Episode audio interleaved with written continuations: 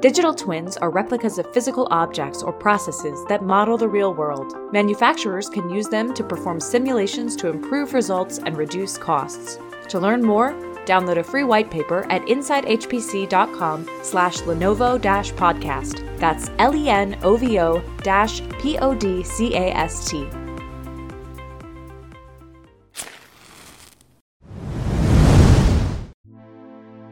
I expect lots of AI, and of course, ChatGPT has been taking the internet by storm. It was otherworldly. It was very science fiction looking, almost like in a steampunk 1950s sci fi. While better technology allows you to spend less energy for whatever it was you were doing, you're doing a lot more of it in a smaller area. Global Market Insights estimates that for the data center industry in general, not HPC, but it's a $2 billion industry as of last year, and they expect it to surpass 12 billion in 10 years. From OrionX in association with Inside HPC, this is the At HPC podcast. Join Shaheen Khan and Doug Black as they discuss supercomputing technologies and the applications, markets, and policies that shape them. Thank you for being with us. Hey, Shaheen, great to be back with you. Great to be here again. How are you? Very well. And we're now in May, and May means it's ISC month. So a lot of us are looking forward to being in Hamburg later this month at that conference. Absolutely. Looking forward to it. I'll be virtual this year again, but definitely looking forward to what's new this time. Well, we'll miss you over there, but certainly if the new top 500 list will be coming out, my guess, and my predictions are almost always wrong on everything, but but I'll make another prediction, which is I think it'll be a pretty static list, especially toward the top. No Aurora, you're saying? I don't think we're expecting Aurora to be part of it. Not maybe not till November, maybe even not till a year from now. Uh, I see. Install goes now. Their test bed system. That I was I'm just going to say. Right, that could qualify, but I don't know where that would come in. Yeah, well, the Frontier testbed system made it quite nicely to the Green 500. So maybe Aurora would do something similar. I don't know. It would be nice to see something. It would. You know, and, and when Aurora does come in, they're expecting two exaflops, so it will leapfrog Frontier on pure throughput. But again, I, I don't think we're expecting it this month. Yeah, well, it better meet that window, right? Mm-hmm. And I'm glad that the test bed is there. The photos that folks were posting look like there's a lot of activity in the boards showing up and being plugged into systems. So fingers crossed, right? Yeah. Then it'll it'll be fun to see too with AI so intensely the focus now and generative AI, how that plays out at the conference and what people will be saying how they play into that. Yes, I expect lots of AI. And of course, ChatGPT has been taking the internet by storm.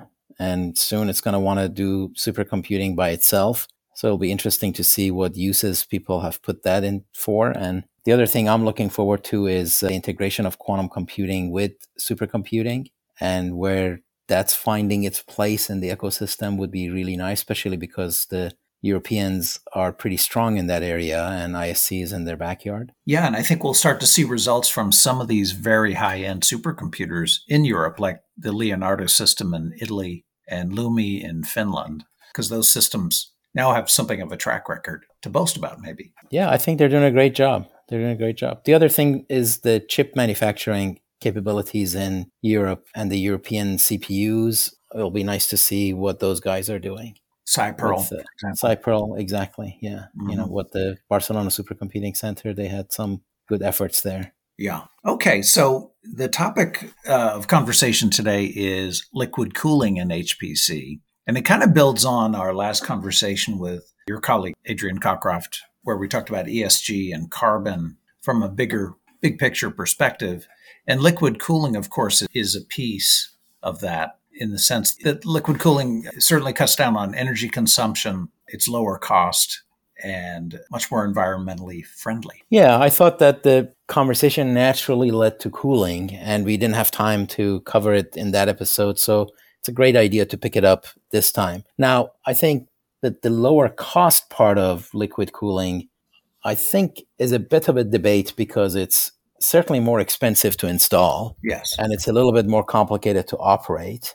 But the expectation is that over time it pays for itself. Yeah. And on top of that, it has environmental benefits. yes, the payback over time. I think my most impressive experience with liquid cooling was being in the presence of the Frontier supercomputer at Oak Ridge last year. In part, liquid cooling in two ways. One was that we went downstairs below the computer mm-hmm. room, and I've never seen such gigantic piping, a piping system to, to convey the water in and out of that system it was otherworldly. It was absolutely very science fiction looking, almost like in a steampunk 1950s sci-fi movie.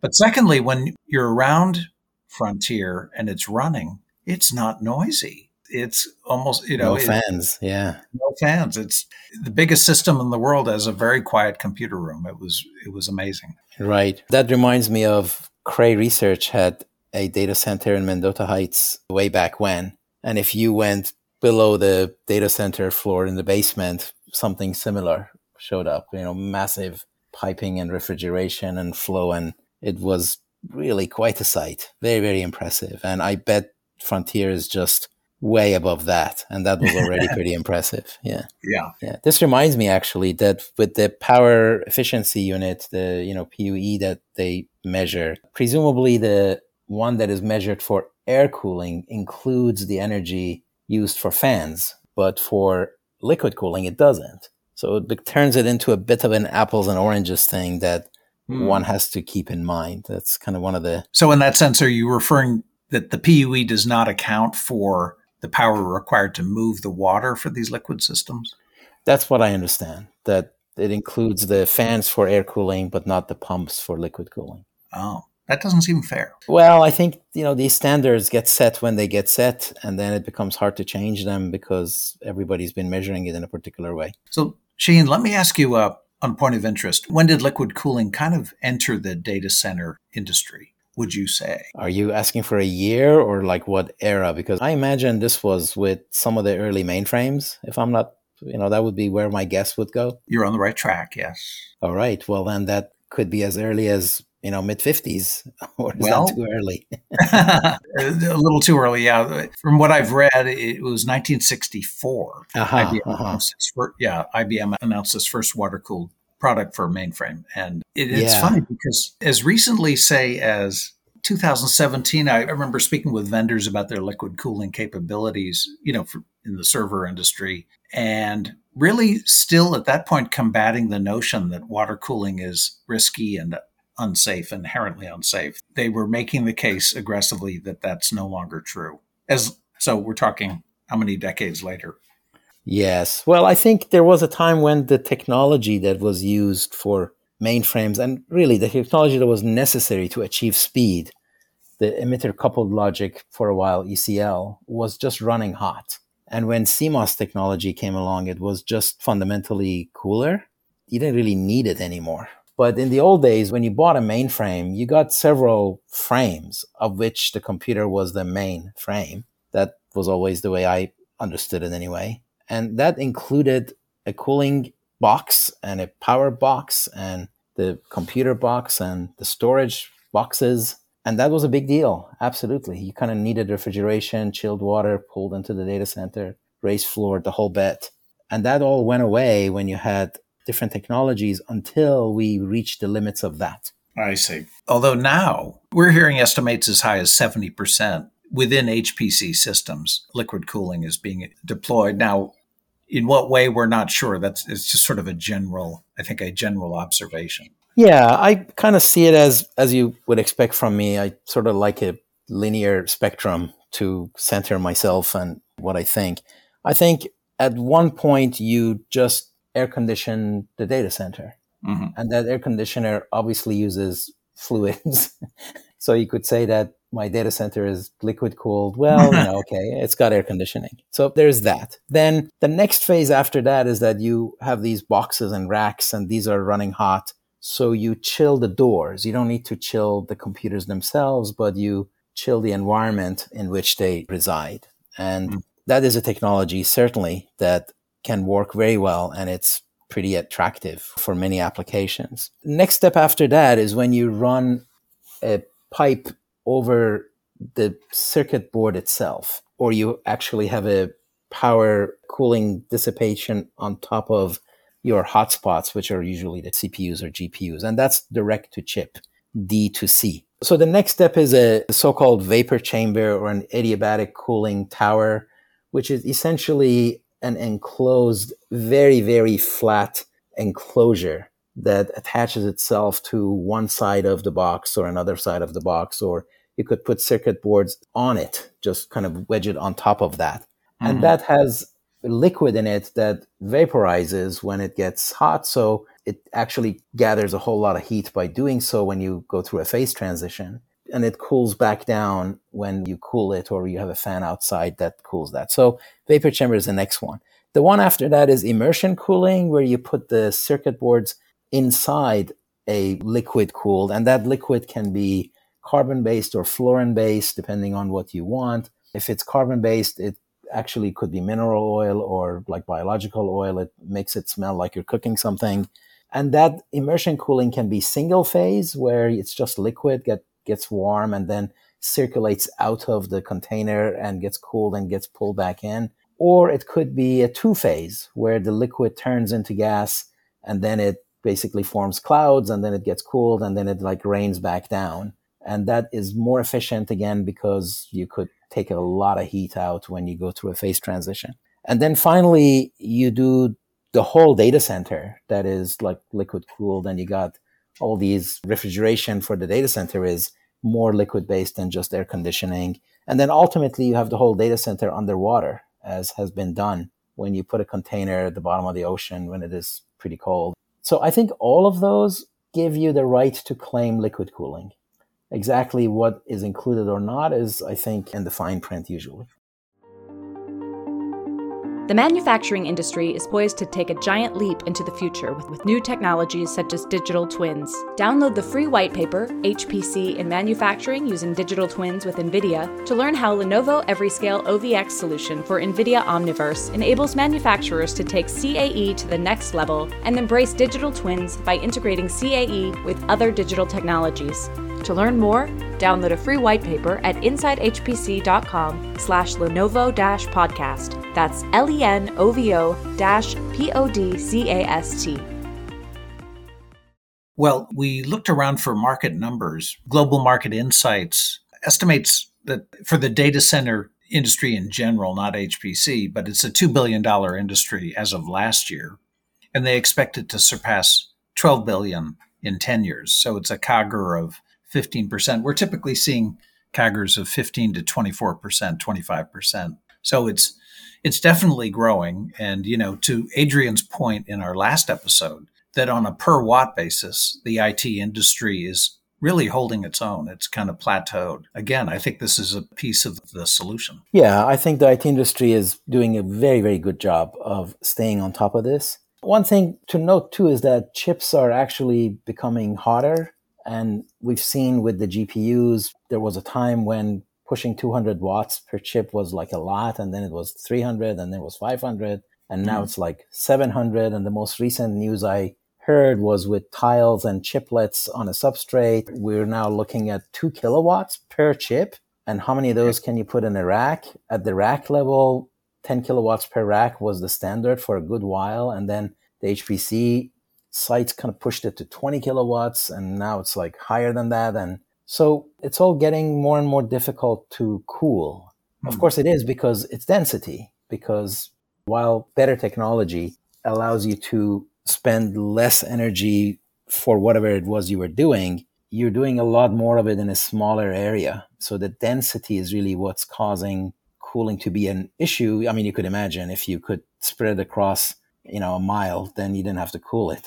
But when you put them all in one square inch then then you do have to cool it. So that's that's an interesting way of thinking about it. Yeah. I've written about this technology off and on.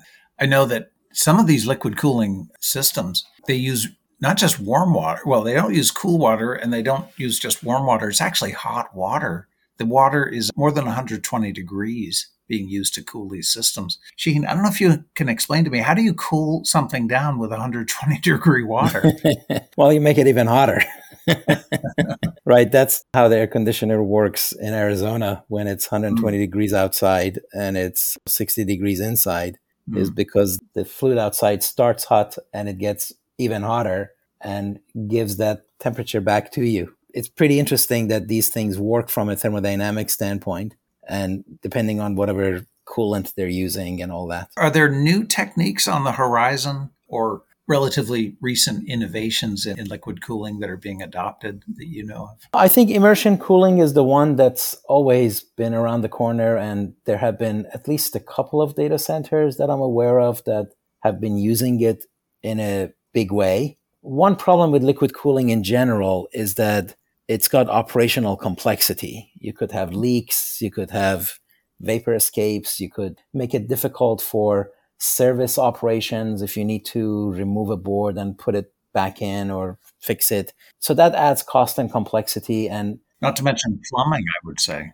Exactly. Also different plumbing. Also, when you have a container full of liquid, it's very heavy. So you can't really put it way on top of a rack. How do you bring it back down? So either need sort of mechanical help to push it up and back down, or you just standardize in a data center that doesn't go very high up, that you got all these pools of liquid container that are accessible at normal height. And if you standardize that across the data center, then it works. And now you get the benefit of that economies of scale because your service processes are the same and everything you need to do for inspection and all of that are more consistent. If you do that, that really works. Another place where I've seen immersion cooling really works is where all the GPUs are immersed in fluid and they're getting cooled. And that's the only part that you really need to cool. So you basically consolidate all the parts that are running hot and you immersion cool just those parts. And if you want to use them, your CDI allows you to go and compose them into the system that you want. Those are pretty novel uses that I like. The vapor chamber I mentioned is also pretty novel. It's extremely good, especially for edge devices. So there are definitely new technologies coming in. Also, how do mm-hmm. you drive fluid to the actual chiplet and back? There are like startups working on that too. Yeah, interesting stuff. I mean, I think it's incredibly well established that using a lot of fans and air conditioners is an incredibly inefficient way of dealing with HPC level. The figures we typically see is in the end 30 to 40% cooling cost reduction. But as you say, there's higher upfront costs. So it's a matter of where do you reach that break even point and then move into actual savings. Yeah, what I've seen generally is a total cost of ownership kind of calculation that yep. it does cost you more upfront, but then it pays for itself and it's got environmental benefits that sometimes are very important for the organization and hopefully they are increasingly. Then the next thing really is the vendors and who are the players that are in the space. And I'm not going to remember all of them, but I basically categorize them based on those who are in North America, those who are international, those who have immersion cooling as an offering, and then the big guys. mm-hmm. And then the big guys all have something or other. They all offer it.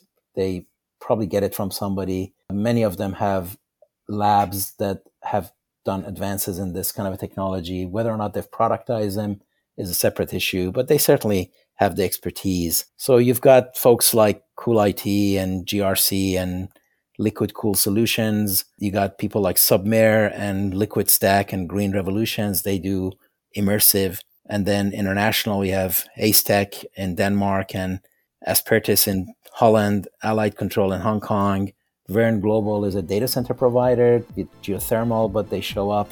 They're in Iceland. And then of the big guys, you've got really all of them, you know, Fujitsu, IBM, HPE, Lenovo, Dell, etc. Yeah, it's everywhere. And it's certainly everywhere in HPC. Okay, well, interesting discussion, Shaheen. Thanks so much, and great to be with you again. Well, look forward to Top 500 and ISC. Thank you. That's it for this episode of the At HPC podcast. Every episode is featured on InsideHPC.com and posted on OrionX.net. Use the comment section or tweet us with any questions or to propose topics of discussion. If you like the show, rate and review it on Apple Podcasts or wherever you listen. The At HPC podcast is a production of OrionX in association with Inside HPC. Thank you for listening.